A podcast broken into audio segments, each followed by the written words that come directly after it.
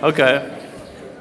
So says it says show him from your own experience how the queer mental condition surrounding that first drink prevents normal functioning of the willpower. Don't at this stage refer to this book unless he's seen it and wishes to discuss it.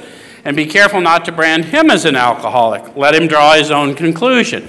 What difference does it make, my opinion, of your condition?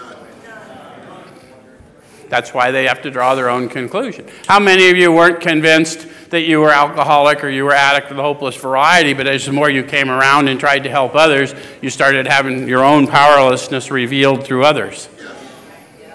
See, the manner of living is going to show you powerlessness in a far more meaningful way than you ever learned it in your deluded state. Any of you ever had someone you really cared about die? That you desperately cared about, and you told them, and you told them, and you told them, and you found out what powerless really meant? Right? Yeah, okay. So, so it says, let him draw his own conclusion. If he sticks to the idea that he can still control his drinking, we'll tell him that possibly he can if he's not too alcoholic. Now, some people think that's mean. We don't, we're not here to convince. But I will tell you a little something as someone who's done an awful lot of 12 stepping over a number of years. Once you tell them they're not alcoholic enough, they will dive at your feet to convince you they are.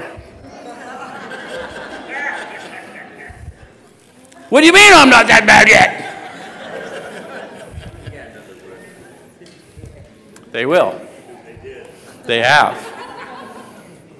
And there may be a little chance he can recover by himself. I can only tell him about me. I tried to recover by myself for a number of years. It did not work. And, and I caused a lot of harm.